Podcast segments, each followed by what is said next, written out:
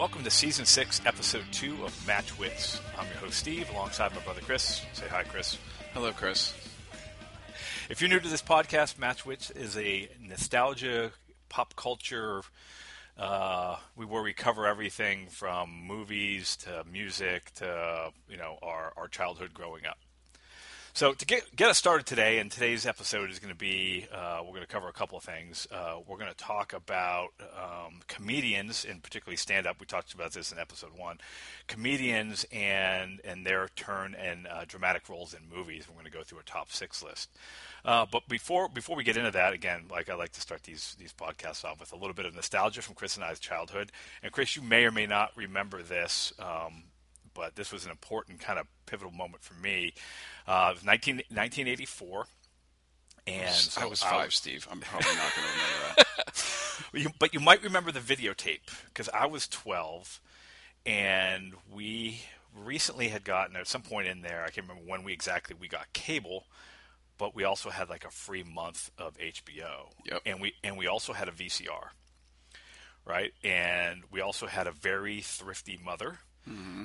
that recorded a ton of movies to create our catalog so that when the 30 days was over then you know we because we weren't going to pay for HBO we couldn't afford it and that was just not something we were going to do at least at that at that point. So so we recorded tons and tons of, of things. I think I still have Ghostbusters and Rhinestone Cowboy on on a, on a VHS well Steve whatever of that collection you don't have I do I have all of mom's handwritten VHS tapes. The ones that you didn't steal from mom and dad's house, I have all the remainders downstairs. I have the one with Romancing the Stone, Empire Strikes Back, and I forget what the third one was because she had to. We remember we had to use the super long play in order to because that was six hours, so you could usually get three movies unless those get... two first movies were longer than two hours. Then you only got about an hour of the last one, which I think that was no, if you remember, No Retreat, No Surrender uh, Jean Claude Van Damme's first American movie, where the guy right. was visited by the ghost of Bruce Lee and it trained him how to do. We only had it the first hour and a half, so we missed like the last 15 minutes of that movie. But I watched the first hour and a half 10, 20 times when I was a kid. but no ending, right? No ending. No ending. So, so in there, and and I don't know if you have this tape, but I think it's out there. Is the HBO did the Young Comedian special? Oof, right. I don't think so. Okay, so the ninth annual Young Comedian Special was the, the pivotal one for me, right? So this was 1984. I think it aired 90, uh, in, in 85, hosted by Rodney Dangerfield, and and the lineup. And these are just the ones that I kind of kind of remember. I know who they are, right? So it was uh, Louie Anderson, Sam Kinison, Bob Saget, Yakov Smirnoff, Rita Rudner, uh, and Maurice LaMarche were on there. Oh, I don't and, know and, who that last one is. Oh, we're going to talk about the last one because uh, I, I, had to look him up, and then Bob Nelson. Bob Nelson, right? So that if you met, that was Bob Bob Saget before he was uh, America's Funniest Home Videos. Bob Saget, wasn't it? So that was cool. when he was still real crude and. yes, and his jokes. I watched some of this stuff on YouTube. It is gold, and you can't find this. Like I guess you could probably order it off of eBay, the the DVD of the special, and it's it's not out there in its entirety to to pay, or it's not on any of the streaming services that I could find. But if you watch it, there is there's comedy gold in here. I'm sure. Um, Bob Nelson was like his claim to fame was he did the balloons under the sweater, and he did the, the All Star football team. Yep. Right. Remember, like Tom. Yep. and and he went to Tony Cappuccino, Brooklyn University. Like the whole, like that. I, I remember laughing at that and watching that over and over again. And of course, you get Sam Kinison, like vintage. Like that was, I think, what broke Kinison. Like Dangerfield broke broke Kinison at the time. uh, Louie Anderson, like hilarious. That was the you know he walked on stage and he moved the microphone. And yep. He said, "Let me move this so you can see me." and, I uh, I met him in Vegas when I went to Vegas as a graduation present from college. I was at a bar and Louie Anderson was there, and we went over and sat and had drinks with him. And he is one of the biggest creeps that I've ever met. Like I haven't met that many celebrities. The same trip I met Jay Mohr, and Jay Mohr is like the nicest guy in the world. He was coked out of his mind at the time, but he was super nice. Like sat down, bought us drinks. But Louie Anderson, the girl I was with at the time, was out there with me, and Louie Anderson felt her up. Oh wow! Yeah, so he was a little little creepy, a little creepy, a little handsy. Yeah. And Saget, to your point, Saget was like his joke. His he did that rapid fire, like serious, not serious, like super dry. And his joke was, "I just married my girl of seven, my girlfriend of seven years." And they, everybody's like, "Oh," and he's like, "No, that's her age." well, that's what everybody thinks. Bob Saget is one way from their experiences with America's Funniest Home Videos and uh, Full House and Fuller House and all that stuff. So they think he's the guy that operates in the blue, the really clean, good natured, wholesome comedian. And good lord, Bob Saget couldn't be more anything different than that. The perception he's crude. He says things like his his character on Entourage, which is basically him, is the closest representation that you get to how he really was. And I we knew well you knew that at an early age, which means I knew that at an early age, which means when I saw him later in life, I would always tell people about how vulgar and how funny he actually was. And they're like, that guy that does America's Funniest Home Videos? And I'm like, yeah, he's really, really funny. And I'm glad as he's getting that recognition later in his career about how actually funny he is. Yeah, and funny and, and raunchy. Like mm-hmm. I think that's the thing. He had such that clean Danny Tanner was that yep. the name? Danny that, Tanner. That, that's right. That that clean image from both AFV and from from Full House. And then he did when they did that Aristocrats documentary. Aristocrats. that's when like, I that's the clip I show people. Like, oh, you you think Bob Saget's funny? And I'm like, have you ever seen a movie called The Aristocrats? And they're like, I've never even heard of that before. And for the people that are listening and I haven't heard it, Aristocrats is a documentary. Was it done by Penn and Teller, or was it just done by Penn? Oh, I don't know. I that thought one... he was the one that he was maybe he was an executive producer, but I don't remember. It was a documentary about this this this old old joke called The Aristocrats, and the setup is the same. And then they got all of these comedians to do the the later parts. So you the, the premise is the same, and then each one tells it different. But when Bob Saget does his version of it, it includes Puss and the Olsen twins and all sorts of horrible, horrible things. And then the, the punchline is always the end. You just say, "What's the name of the show?" And the show is called The Aristocrats. And I always show the Bob Saget clip just to. That's his old material. That's the way he was during his stand-up, and that's what I fell in love with first before I fell, or before I started watching them on America's Funniest Home Videos and Full House. So exactly, yeah. So if you go back and that clip's out there because I watched it the other day and I remembered how funny that was. The the Sam Kinison's out there, the Louie Anderson's out there, uh, the Yakov Smirnoff's out there. Which again, this is peak Cold War. Yeah, You've got exactly. a Russian comedian. you know, one of his jokes is, you know, oh yes, we have comedians in Russia they're there. They're dead, but they're there. and you have to t- jokes about having to send your jokes into the Kremlin and everything. So, and then so and I I'd watched that special. And the reason we're bringing this up is I watched that special so many times. Like that is what really introduced me to the idea of stand up comedy and and there was many other specials. And you go back and watch. I mean, uh, they and Dangerfield did this for a number of years, this young comedian special. But this one for me, because of my age, at, at 12 years old, it introduced me to to comedy. And I remember the one guy. And we're going to talk about Maurice LaMarche because um, I watched him. He was an impressionist. Like, okay. all he did was impressions, and he did rapid fire impressions. And at the time, as from a stand up perspective, I didn't think it was that funny. Like I just, I was like, I think his voices are good. It's just, it's it, he was just doing all the catchphrases, so you you would you could recognize who they were, right? So, sure. And it, one of his claims, so he's got tons of claims to fame now, right? So this was again, this was '84. Um, he stopped doing stand up. He is probably up there with um, uh, Billy, who's the Billy West. Okay. Right, the guy who does like Futurama. Up. So he's up actors. there. Yeah, so he's up there. So Maurice LaMarche does The Brain. Okay. From Pinky and the Brain, right? Which is all based on his deadpan Orson Welles. So he's played yep. Orson Welles in like The Simpsons, uh, Futurama, um, and, but he does. I mean, The Brain is based on Orson Welles, which right? which to this day is one of those the Animaniacs, the the cartoon that originally had. Uh, Pinky and the Brain as a sketch before it branched out onto its own its own show itself. That is one of the smartest well written cartoons that I've ever seen. Like I love going back the the joke about fingerprints is, is still one of the smartest adult jokes that they were able to sneak in. I don't know if you remember this from. No. Did you ever watch Animaniacs growing?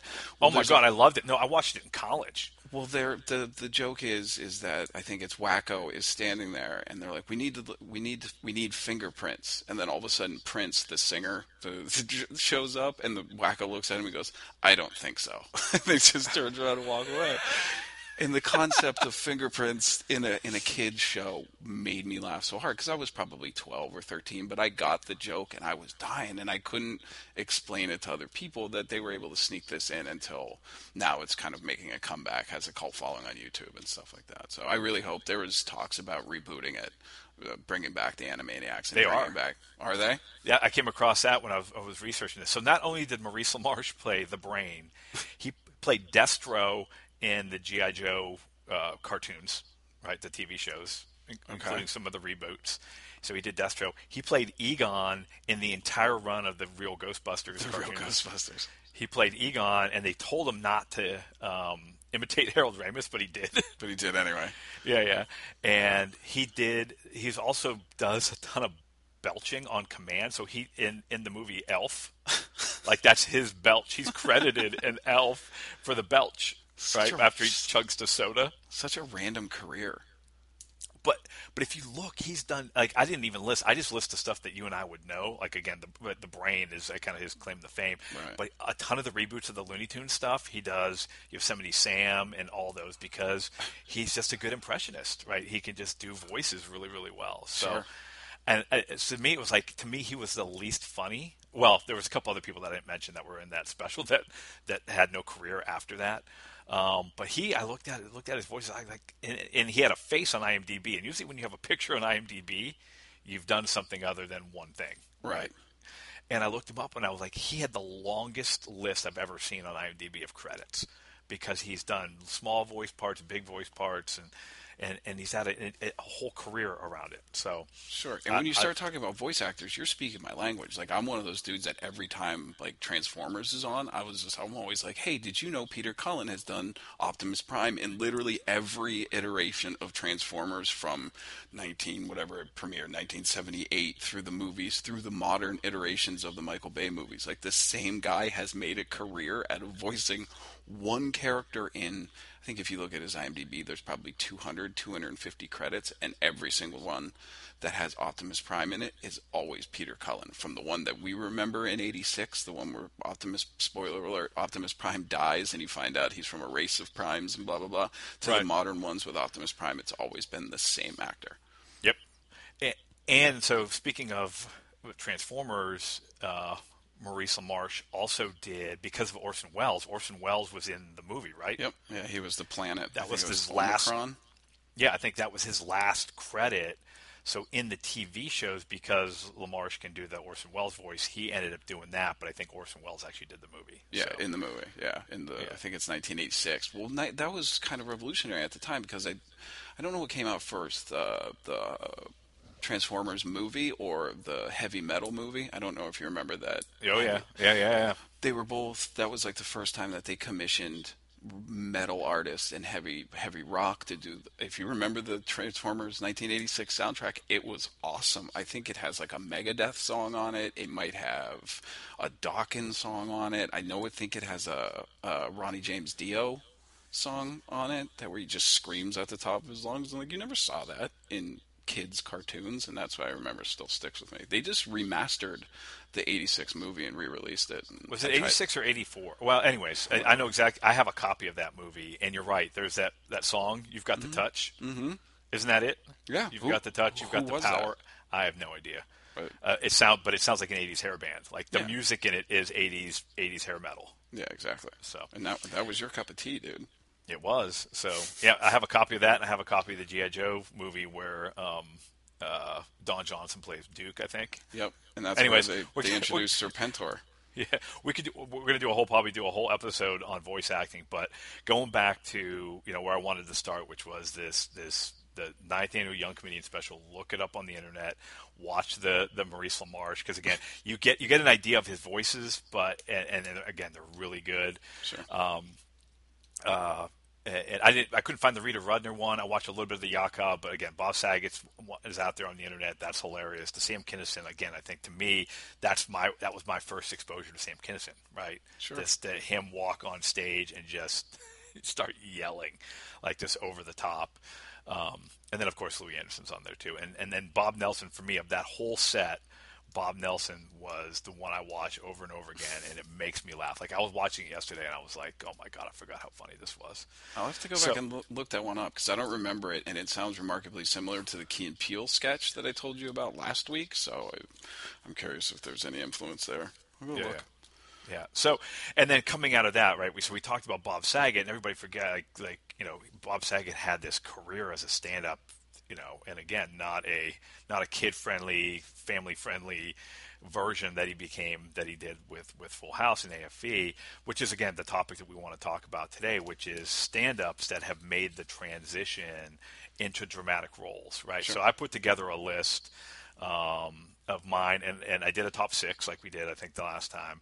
And we're going to go through these now. What I did here's my criteria. They had to be a they had to be a stand up, right? Okay. Because That's that was one of my questions. Yep. So had to be a stand up, and um, there couldn't just be a comedic act, comedic actor, right? So I, Tom Hanks isn't on the list, right? So. Tom Hanks does does both, right? He's funny, but he's also done serious roles, but he's not on the list. The closest thing he did was when he did that movie called what was it, Stand Up, Yeah. right? The one Yeah. um, with him and it Barbra Streisand? I don't remember. Sally don't Field. remember.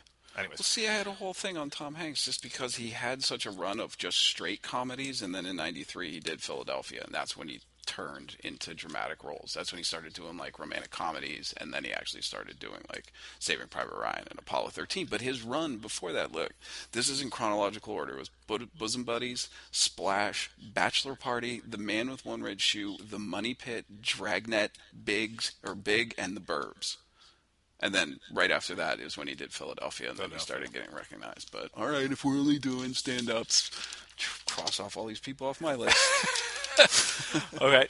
Um, yeah, and the other, um, uh, so I have, and again, I have, I have some honorable mentions, some other things we'll talk to. So, and and honestly, this one's top of mind because I forgot about it, and it made me think about it was because he was on Marc Maron's WTF recently. So, full credit to this as being top of mind. Why it's number six on my list um, was Howie Mandel and Saint Elsewhere.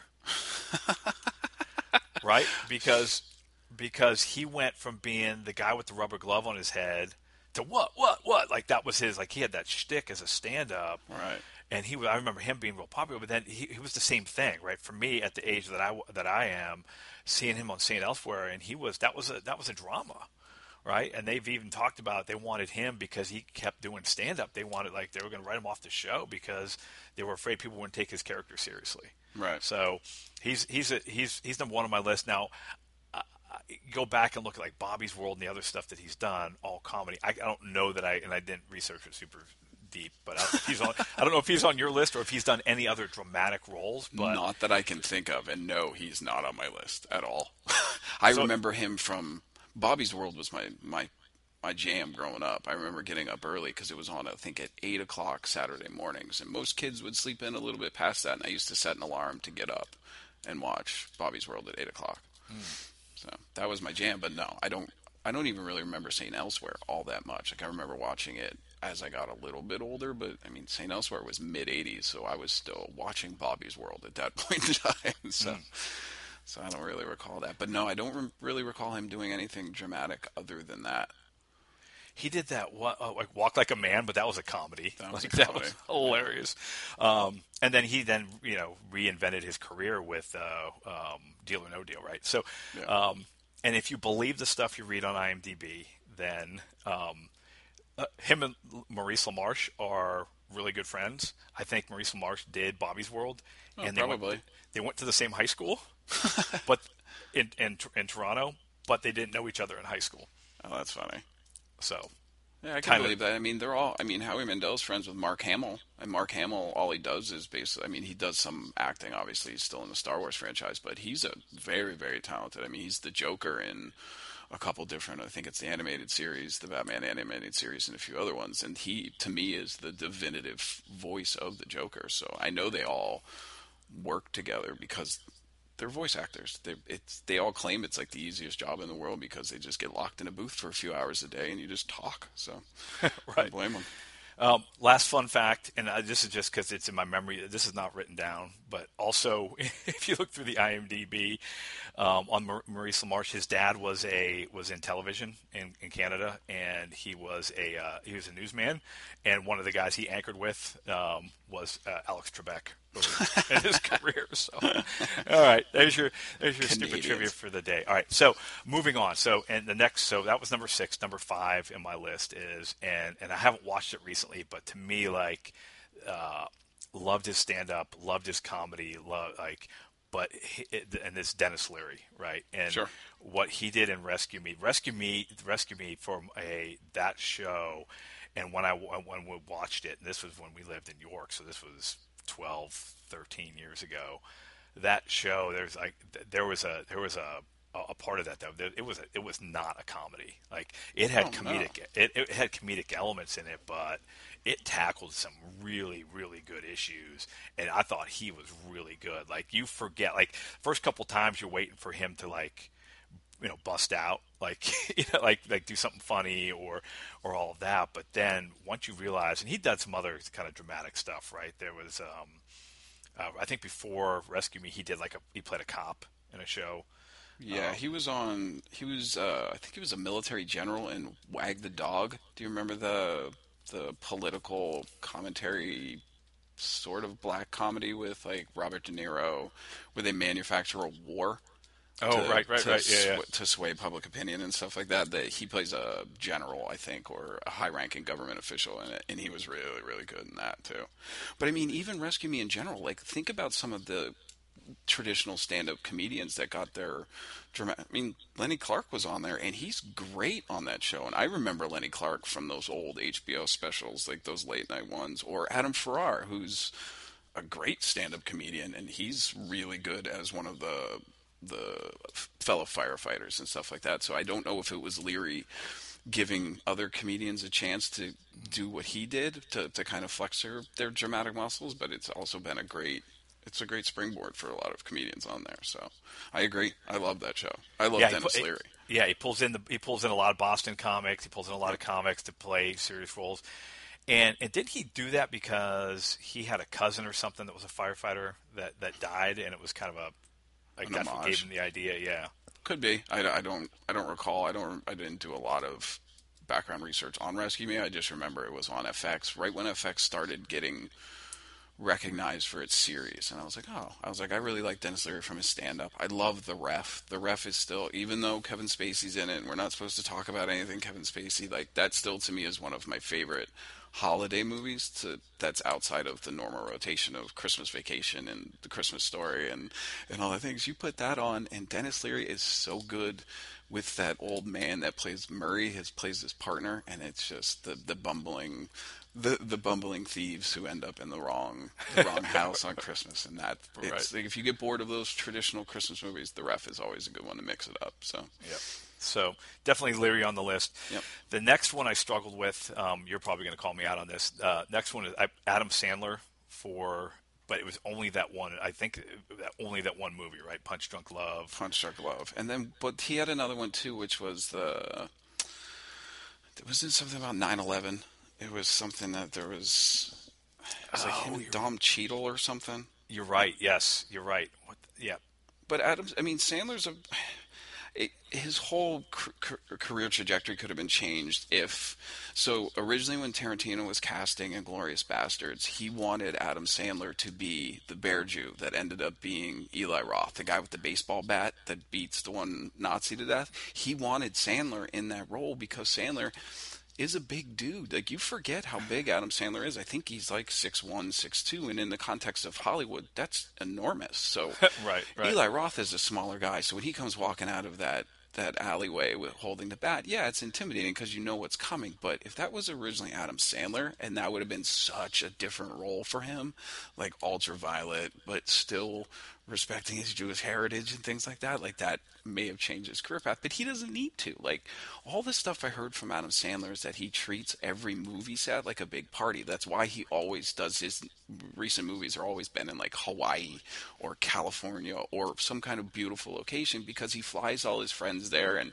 he pays he's one of the richest one of the richest comedians working today and he doesn't even need to anymore so like every film shoot that he does is because it's fun not because he thinks it's going to be good so i i have a soft right, spot yeah. for Sandler. Yeah, and he and he and he uh, works with the same people, his friends. They're in the movies. They're you know Buscemi's in every movie. Everyone. Like, eh, hmm? I said it in everyone. Buscemi Right. always pops up at some And- point. But he was also in Funny People, the one where he plays the the aging stand up comedian. And I think he is he dying? Maybe he has like cancer or something like that. And hmm. it's a it's a comedy because it's an Apatow movie. But Apatow movies always have a lot of heart to them. And the moments where he has the serious talking about his life moments, you you actually believe it because he's pretty good. And Punch Drunk Love is a great example of a darkness in a comedian that you hadn't seen before. So, no, I agree. I, Sandler's on my list. All right, good. Um, all right, number three on my list is Jim Carrey, Okay. um, particularly for for Truman Show and um, uh, was it Eternal Sunshine of Uh, the Spotless yeah, Mind. yeah, exactly. Um, those two movies. I think Truman Show was first. Um, Yeah. You know, and he was it's such a departure because comedy was all over the top and going back to the um, oh, what was the Wayans Brothers show that he was on? Where In he Living Color. Fire Marshal, Fire Marshal Bill. Fire Marshal Bill or the the the bodybuilding woman. I don't remember. Oh my remember- god! like all of those characters. And, but he was Jim Carrey to me still to this day is one of the best physical comedians that I've ever seen. Like I don't really remember like Buster Keaton and all those ones from like the, but as a pure physical comedian. Jim Carrey was so good. Like I remember seeing Ace Ventura, the first one, in the theater and like laughing so hard I was crying. My eye, like I, my face physically hurt after that. So I remember when I first heard that he was going to be doing a dramatic role, I was kind of sketchy, but his his likability and his his natural his natural charisma it it benefit benefited Truman Show because you you rooted for him innately. Like before you even started the movie and before they did any character development, it was Jim Carrey. So you already sympathized with him as as the character. And so then when you figure out everything that's going on and you see it kind of his whole world collapsing around him he pulls it off. And i i agree. Like between that eternal sunshine of the spotless mind is still to this day his best not even just comedic role his best role because he and that movie's great. I think it's michel gondry that that directed it but it's such a weird such a weird cluster of of ideas and he's able to to pull it off really well so no i agree so he's on your list too. yep for sure. Yep. All right, so, um, and I haven't watched. I don't know if you've watched any of that that that Andy Kaufman like the document. Is it becoming Andy? Becoming or Andy. Jim. Oh, Jim and Andy, isn't it? Jim. I don't know. I mean, there might be more. All I know is he's getting. The problem with I have with Jim Carrey is the idea of separating art from artist. Like he's become a little bit too. Everything I say is gospel, and a little bit too preachy with the way he goes. Boy, I agree with probably seventy-five to eighty percent of his political opinions. He doesn't need to be. I guess it's me saying he doesn't need to be vocal about it, but you're allowed. You're allowed to do whatever you want. I just don't particularly care for the way he's turned recently. Right. So that's why he bumped. He was bumped down a little bit further on my list. Oh, was he? Yeah, and you know, and I and again, uh, I haven't watched the documentary, but you see enough of the the previews on Netflix where they they, they kind of auto roll the trailers, and Yeah. it sounded like he completely immersed, like he became Andy Kaufman. Sure. With- and Andy, with- Andy with- Kaufman was a grating personality. Like I get it. Like I, I, I never really under. I didn't find Andy Kaufman as funny as anybody else really does. So when Mm-hmm. you pour yourself methodically into that role, it can be a bit taxing. So Man on the Moon was a great film. Like absolutely, I think it did did Andy Kaufman justice. But I don't particularly like Andy Kaufman. So I wasn't Right, as, right. I wasn't as vested in that movie. So All right. So number two, and we're gonna, I'm going to spend a little bit of time talking to because this is this is this is fresh. So Steve Carell, Okay. right? Um, and and he he he's done a bunch of stuff, right? Um, you know, hit, hit Foxcatcher, right? Um, and the one I watched last night, Beautiful Boy. Um, I think even like Crazy Stupid Love, right? That was a uh, that's a little bit like board. That's like a rom com. it's a rom com. Yeah. Um, but I thought like his, I thought his what he did in that one was um, was good. So I, I just feel like he is a. Uh, he's done that transition very well. Like he does deadpan, he does comedy, and and, and that movie, Beautiful Boy. So if you have you seen that yet? I, I have not seen Beautiful Boy, but just not to. The context of your question is actually doesn't it negate him? He's not stand up. He was in an improv troupe, which I guess can be considered stand up, but he got his start on Daily Show, right? I don't know if I, I've never actually heard of Steve Carell doing 100% just stand up material. I thought I saw something. That's a good. We'll have to. We'll have to uh, asterisk it then. I, I, thought for sure that I saw when I was doing my research. I thought for sure that I could be wrong. They, they talked about him starting a stand up. I didn't see video of it, but I, I, I think he. I think he originally got his training with either Second City or I think he was a Second City guy out of Chicago. I think he's Canadian originally. No, maybe not. But I think he got Second City, which I guess you could consider that stand up because that's basically I mean it's they did improv and stuff like that on stage, so I guess it's considered stage comedy. So I'll allow it. How about that? And plus, I and plus I fucking love Steve Carell. I do like everything that he's been in, like comedy to dramatic roles. He's always been really, really good in it. So, I mean, you didn't even mention Little Miss Sunshine is the first time that I remember him doing something really, really dark. Like that's a comedy, and there's a lot of like comedic elements in it. But him playing the the recently separated gay philosophy. I think he was a philosophy professor who recently tried to kill himself, and then he moves back in with his sister, and the the growth that he goes through between his character and then Paul Dano as the son going through some stuff, and the speech that he gives. Paul Dano when they're standing on the the pier after Paul Dano has the freak out about how he didn't get into flight school because he was colorblind and it's this heartbreaking moment and he tells them this story about Michel Proust, who is the the philosopher that he's written his entire life about. And he goes, all the times, the, the, quoting the philosophers, all the times I was happy in my life, it was a waste of time. All the pain and stuff that I, I learned, I learned the most from is, is the pain that I went through. So, but wow. yeah, Steve, I mean, and then in Big Short, and from what I heard in Vice, he is apparently great as Rumsfeld in, in the new Vice movie with, uh, that was by Adam McKay, the guy that did The Big Short. So, I agree. Yeah, I mean, I think his his list of dramatic roles is getting to be as long as his list of comedic roles, particularly in film, right? Sure. Um, and, and, Beautiful Boy, I, I highly recommend. It's a it, it's all addiction, and it, it hit really close to home with us because it, it, a lot of parallels to, to our family and with, with, with our oldest, right? Sure. And the stuff we went through there, and Carell did a, a, amazing job capturing what it's like to live to be held captive by the disease of addiction. Sure. Um, you know, I looked a little bit like I always wonder with movies like that and and and watch like it doesn't have a tr- tremendously high Rotten Tomatoes score. Um, but I think if you have ever like if you and anybody listening that has ever come across addiction or have gone through that, it is a hundred percent, I think, authentic. I mean, they they've captured that experience. They've captured the pain. They captured the emotion. Um, That's based and, on a book, isn't it? Uh, I believe so.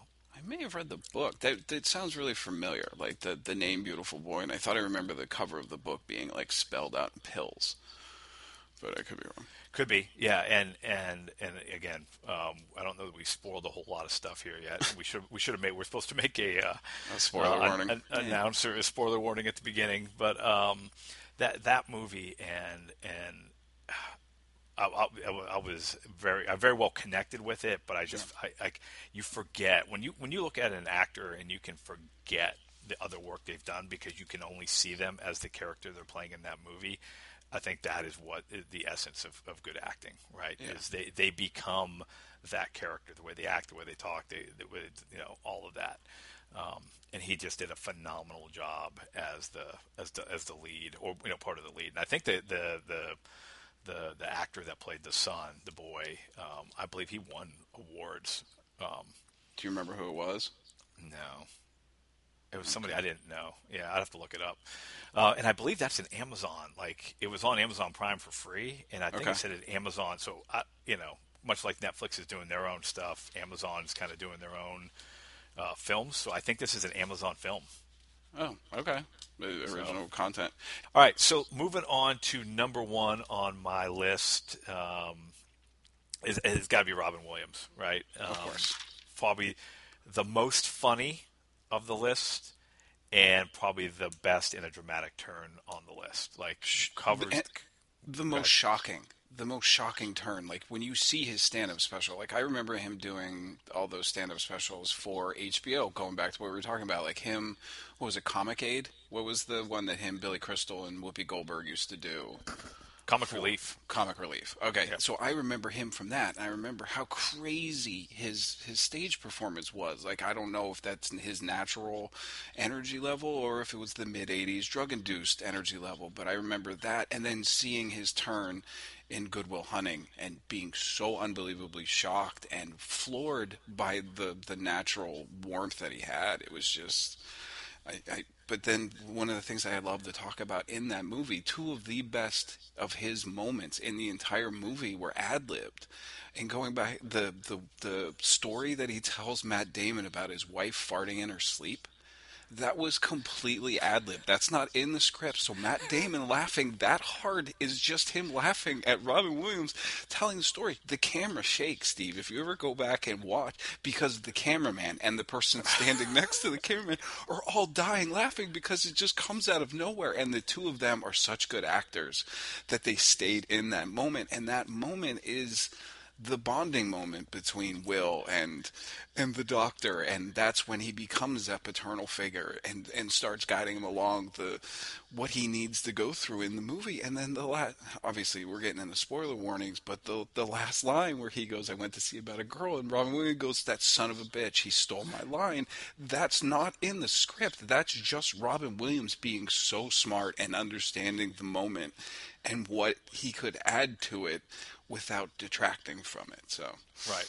Well, and I think that shows the import. Like you know, improv is a lot it, it, that as a comedic tool, but that's sure. an acting tool, right? Like the the guys that are good at improv, and, and Robin Williams, like his energy level and his ability to just go with what whatever's happening. Like he would take something and he could turn it into something. Like you can tell he had these these exceptional improv skills, and mm-hmm. and, and, and but you're to your point to be able to go from such an extreme where he was flying across the stage, like I've never seen a comedian with that much pure energy to go into these roles where he's playing a mindful, you know, uh, just a, a, completely different character, right?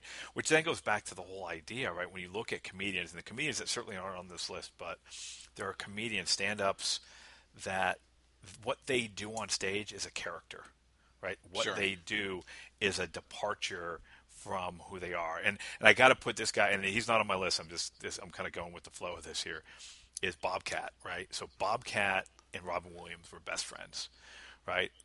Bobcat, the guy, the guy idea of Bobcat is a character. Yeah. Right. That voice is a character. Bobcat, as a director and a writer, brilliant. Right. And really smart. And talks in a normal voice, but for years, like he, that Bobcat character, I would say Gilbert Gottfried to a certain extent character, um, Steven Wright character right? Sure. Like th- there are comedians that what they do on stage is not who they are off stage. Steve Lewis Black. Everyone tells the story that Lewis Black off the stage is like the nicest, most calm person that you'll ever meet, and then you get him on stage and he's this ranting, raving madman. But he says that's that's how he gets it out. He, that's how he gets that anger and that that that voice of, of just pure rage out. Is that's how he gets rid of it, and I, I 100% agree with that. Yeah. So again, and, and Bobcat isn't on the list, but because, and again, he probably could be right because he's done some dramatic turns, but he's he he's got that character that he's struggles to get away from, and he gets away from it behind the camera. Sure, and and, and he's think, really really smart about it, it, the the character became who he was known for. So I don't know if he could continue of acting you know what I mean? Like just because the recognition of his face and that character, that the only chance that he really had to was to go behind the camera for a little bit. I do remember he was in uh, Blow with Johnny Depp, the the cocaine movie, yeah. and I remember telling somebody, I was like, "That's Bobcat Goldthwait from the Police Academy movies," and they went, "No." And they just looked at me and I was like, yeah, it is. And they're like, no, it's not. And I had to pull it up because he didn't use that that weird cadence and the, the, the, the vocal fry and all that stuff that you got used to hearing it from him in Police Academy and all those. And one, Steve, we were one crazy summer and better, or yeah, One Crazy Summer was the one with him in it. But like we watched that movie so many times when I was a kid that that's who I thought he really was. I thought he had this weird verbal tick that he had Right. to talk like Yeah. that on a regular basis. But then you find out that he's actually really, really smart. Like World's Greatest Dad is so dark and so messed up, but one of the smartest, smartest comedies that I've seen. From Yep. well, at least from him, you can tell he's a talented, introspective guy. Right. So. World's Greatest Dad and what Death of Smoochy was Death that of the other one? Yeah, and and him and Robin did a bunch of other stuff. So, and again, I don't you didn't mention it yet because uh, again, Good Will Hunting over the top, but it, for me, Dead Poets, right? Because that Yep. the, the the school background that you and I had going to a a school very similar to what they had in there. Um, and having that experience, and and again, I think when it came out, I was probably in the school Sure. then. Um, so and that one was again there was like completely different. And and he takes on this role right? Because I think that's part of the the thing where you you, you forget that he was Mork. You forget Yep. that he was all these other characters and he's got this professorial very similar to the character in Good Will like he's got this you know he's he's a teacher and and, and you treat him as such and he's but he's kind of different and he's trying to help these kids and and, and he's trying to hit them to learn and he's really emotionally attached to them and all that and it just it was uh, to me watching it was like it it wasn't the same person. Like once you get past the five minutes of oh my god it's Mork and then you're like oh it's no it's not No, it's not. it's it's Well- it's, it's the teacher That's uh, what he's on. He's obviously number one on my list too, just because I loved his stand up and I just loved him and the his this, the tragedy of his story is just one of those things that I think people need to be aware of. You know what I mean? Like there's been documentaries that have come out recently about the the troubles that he went through, and I think he needs to be he needs to be respected for the the legend that he was. But there's a, there's a movie called Insomnia, which was Christopher Nolan's like first big one that he did after Memento, and I don't know if you remember this, where he played. Spoiler alert: he ends up being the bad guy. And Al Pacino plays a detective that gets sent to a small town in Alaska to get away from like a controversy that he was escaping, and he needed to investigate this murder. And it's right at the time when there's no there's no darkness; it's 24 hours of daylight. So he starts getting rampant insomnia and stuff. But Robin Williams doesn't even show up until like 45, 50 minutes into the movie and then completely owns it from that point, that moment forward. And he's not playing a forbidding or a, a foreboding character. He's very well spoken. He's very, very meek, but there's an anger and like an intensity. Like, you know where it's going. But to see that, that comedian that I know turn into this person is is one of those things that I and it's it's Christopher Nolan. Christopher Nolan knows how to direct an intense uh, an intense visually arresting film. So that's one of those ones I always recommend. And then there's another one I don't One Hour Photo came out the same year where he plays the the attendant at the one hour photo place and becomes obsessed with this family. If oh right yeah yeah the psychotic turn in that shows his range as an actor. Like that is to to have and then still be producing mass content on a comedic scale and be able to produce these roles that you completely forget the comedy for a second is shows Right. his craft. So Yep. Yep, I think top top on a lot of people's list, and, and, and you know, and to your point, uh, you know, his Lewy body dementia was a horrible that horrible end to, to to his life, and and you read some of the stuff that come out, you know, and it, it's hard with someone who's a celebrity, and it's hard with somebody who's got this public persona. Sounds like he was a pretty warm guy too, Right. Like when you listen to Bobcat talk about his relationship with with Robin and the type of person he was, you get that he was a good friend, he was a good dad, he was a good, he was just a good dude. So and he just had demons that he battled with and that, Yep. that's what every story you hear is about how warm and how helpful and how listening and stuff and how caring he was to, to up and comers and and people getting their breaks and stuff like that and it just yeah, he's number one on mine Yeah. So, so our list is, or my list was Your list. Howard Mandel, Denis Leary, Adam Sandler, Jim Carrey, Steve Carell, Robin Williams. Did you? Ha- was yours similar? Different? no No, you're you're missing some big ones. But I like that's what I mean, Steve. That my problem is is that there's no way I can whittle it down. Like I have a couple on here that I think you definitely missed, and the first one I want to mention is Jamie Foxx. J- Jamie Foxx. That was is, my number. s- I, I was torn between him and Howie Mandel because be, Jamie because of the is two is number two on my list, dude. Like to to come from his stand up and and Living Color background, and then you get Ray, like you literally get the physical embodiment of Ray Charles on screen. Like he's fantastic in that movie. Like you can't even tell that that's Jamie Foxx. And sure, it's a lot to do with they got the hair just right. He got the mannerisms just right. But and he and he already Jamie Foxx was a classically trained pianist, so he didn't really have to relearn anything. You know what I mean? Right. So all the performances and stuff like that. And then you get him in, Django, or in Django Unchained, where it's kind of a like Tarantino's aren't comedies, but there's a comedic element to some of the stuff. And, but Right. he is fantastic in Baby Driver. If you haven't seen that, I highly recommend. Oh no, no, no! I've seen that. That was a good movie. Edgar Wright is is so is so good at the type of movie that he does that I don't care if they all seem relatively derivative, the, the, the color palettes and stuff like that. But what the one I really want to talk about from Jamie Foxx is a movie called Collateral. Uh, from 2004. I don't know if you remember that. It is Michael Mann is the director. Michael Mann's the guy that directed Heat and Last of the Mohicans and, and things like that. But it's to this day outside of Taps. If you, if you count Taps as Tom Cruise being the villain, it's the only time Tom Cruise has ever played a villain in a movie in his career. like straight up, no ifs, ands, or buts. He's, the bad guy. villain. He's the anta- he's the antagonist, and it's it's done so well. And Jamie Foxx is so good. There's a there's a moment where he has to act.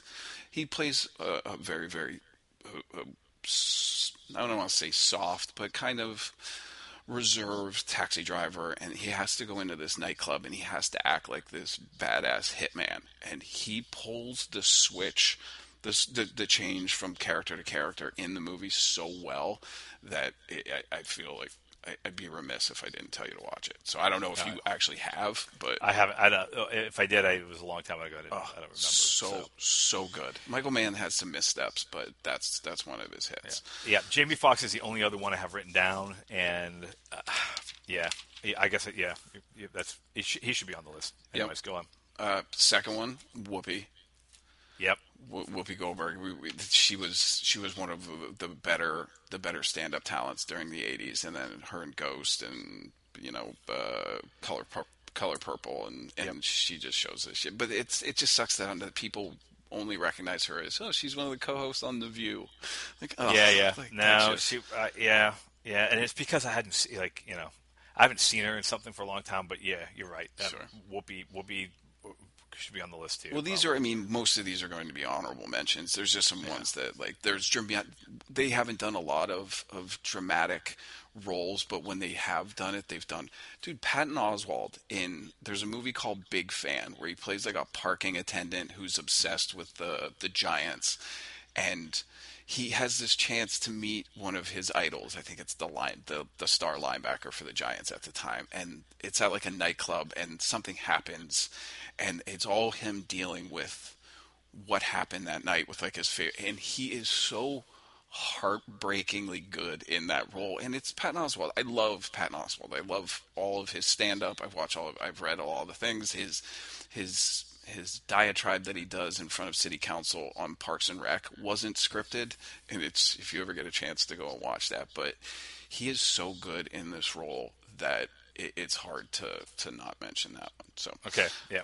Um, I li- and I like Pat. I like Pat too. He just wasn't on my list Did you see the the most recent story about him? Not to go off on a tangent, with the with the troll. with the troll. Yeah, yeah. If, if the people listening haven't heard the story, so Patton Oswalt's very vocal on Twitter, and he made a comment about Trump, and one of the guys that followed him made a backhanded comment about how he was glad he died in one of the movies that he was in. So Patton Oswalt was getting ready to go back and like launch into one of his his trademark his trademark insults, but he went and looked at the guy's timeline, and the guy was like suffering from I don't even remember what, but some pretty serious health issues, and had like a GoFundMe page set up, and then Patton put a a tweet out that said, you know, hey, I was getting ready to attack this guy for attacking me, but I did a little bit of research, and it looks like he could really use your your help, and raised I don't even remember what it was up to. The last time I looked, it was like forty grand of like a fifteen thousand dollar limit or goal that the guy had sent, and then the guy sent a really sweet response back to Patton about how words matter, and it's just a great story. And apparently he does this all the time, and then never tells anybody. Like goes right. on GoFundMe and, and gives people money and stuff. So I love Patton Oswalt, so that's why he's yeah, on my I, list.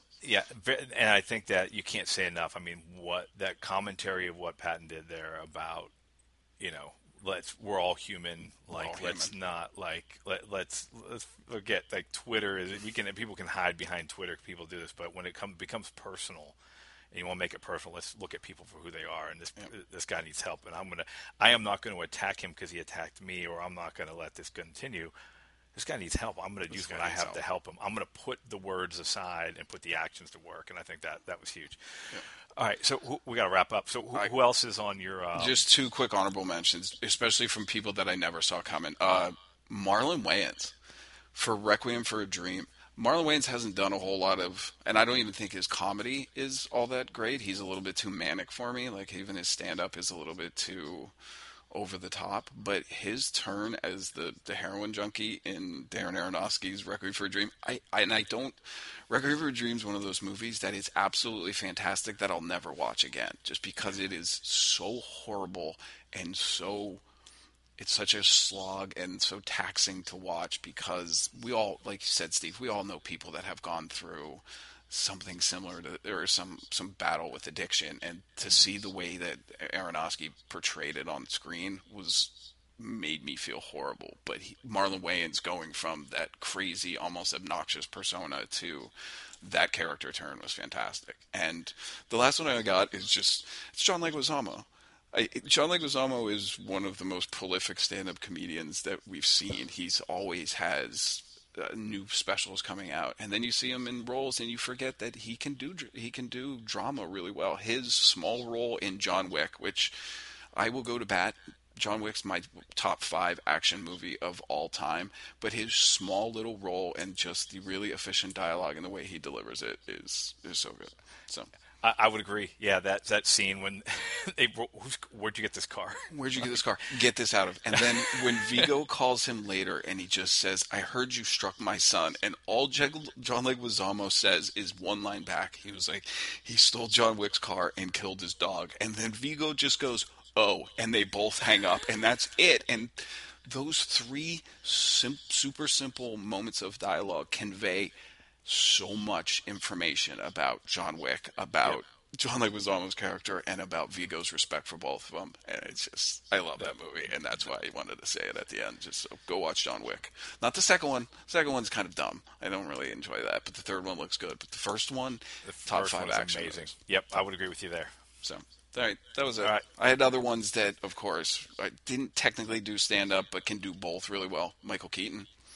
Yep, I was debating him so uh, and he he actually did do some stand up way early in his career. Did he? Yep. So then, all right. So that he would have to be on your list if you're using that as a technicality, because Michael Keaton is awesome, and I love the fact that Michael Keaton Michael Keaton has had a career resurgence in the past few years. Agreed. Well, again, I never saw stand up, so I couldn't say how good of a comedian, but people that were well known comedian dramatic role. So that's why I kind of left Keaton off of that one. What else you got? Uh, that we have I had to bring him up because as soon as I thought of it, we I thought of the opposite way. That someone that comes from a strictly serious film background and then makes a comedic turn and then never looks back and it's it's Leslie Nielsen, dude. Yep. Like you have to talk about Leslie Nielsen anytime you talk about turns from serious to comedy or comedy to serious because everyone forgets because everybody knows him as Frank Drebin or the the the doctor from Airplane. And they forget that he's he's a classically trained he was serious in all of these military movies. Like he's the captain in the Poseidon Adventure and he comes Oh yeah yeah. I mean he had two distinct careers and for us we never got to experience his his first career because and he was completely serious and then you know I think Dad's like that's Leslie Nielsen. Like he's been in all these movies. He's super serious actor and now he's a deadpan. So I had written him down. I wanted to talk about him too because those movies have definitely influenced uh, you know our growing up our appreciation of comedy our appreciation of humor. Um, Leslie Nielsen was at the forefront. And you're right, he went from he did the exact reverse. He went from deadpan, serious, straight actor to like hilarious on, on, on TV and on film. Agreed. Absolutely. But yeah, it's like it, people forget that that's he's so serious. And they always talk about the story about when he went to audition for airplane the first time. It's the zucker brothers right? Is that that's yep. the guy that directed wrote and directed those? And there, he kept saying he goes why do you want me for this role? He's like i'm not funny. And they're like that's the point. You're all of your lines are supposed to be dry. Like you're supposed to deliver them like you're a serious actor. And then you get the you know the I am serious and don't call me Shirley and all of that and those movies you guys showed me way too early. Like between that and then all of Mel Brooks's catalog by the time I was 15, 16 years mm-hmm. old, like dad was such a big Mel Brooks fan that he got you into Mel Brooks and then you were such a Mel Brooks fan that you got me into Mel Brooks that I had seen everything that Mel Brooks had ever made by the time I was even in high school. So being exposed and getting your comedic timing from Marty Feldman and and Gene Wilder and stuff like that is definitely going to skew the way you know what I mean I deliver lines or right. I tell jokes or what I think is funny. So yeah, and even like the and the when they used to run the Police Squad episodes on MTV like back mm-hmm. in the mm-hmm. day, and you realize like oh before there was Naked Gun there was Police Squad like yeah. from the files of Police Squad and like there was just stuff in there. Like t- he walked into a, a, a, a locksmith, like they and they have a wall of a thousand keys, and he slams the door, and all the keys fall down. like it was just that little stuff. Like yeah, it, it was good. So yeah, that great. I think a great way to wrap all this up is is with Leslie Nielsen because again, going the opposite way, going from like pure pure straight acting to, to comedy is not easy, and I don't think anybody did it better than him. And he had a, a long career of of comedy after his you know uh, initial career in, in serious acting. So, agreed. All right. Well, I think that's all I wanted to cover today. Um, this is again, we're wrapping up season six, episode two of uh, Match Wits. Uh, you can follow us on Twitter at MatchWits. That's W I T T S, right? Uh, two T's. That's our last name. And then uh, MatchWits.com. Uh, you can subscribe, give us a rating on on iTunes and in uh, the Google Play Store. It's available. And uh, we'll be back next week with a another episode. Not sure the topic yet. Any any ideas? I got a few. I'll pitch them off air. Okay. Sounds good. All right, brother. All right, Talk brother. Soon. Next week. You got it. See you.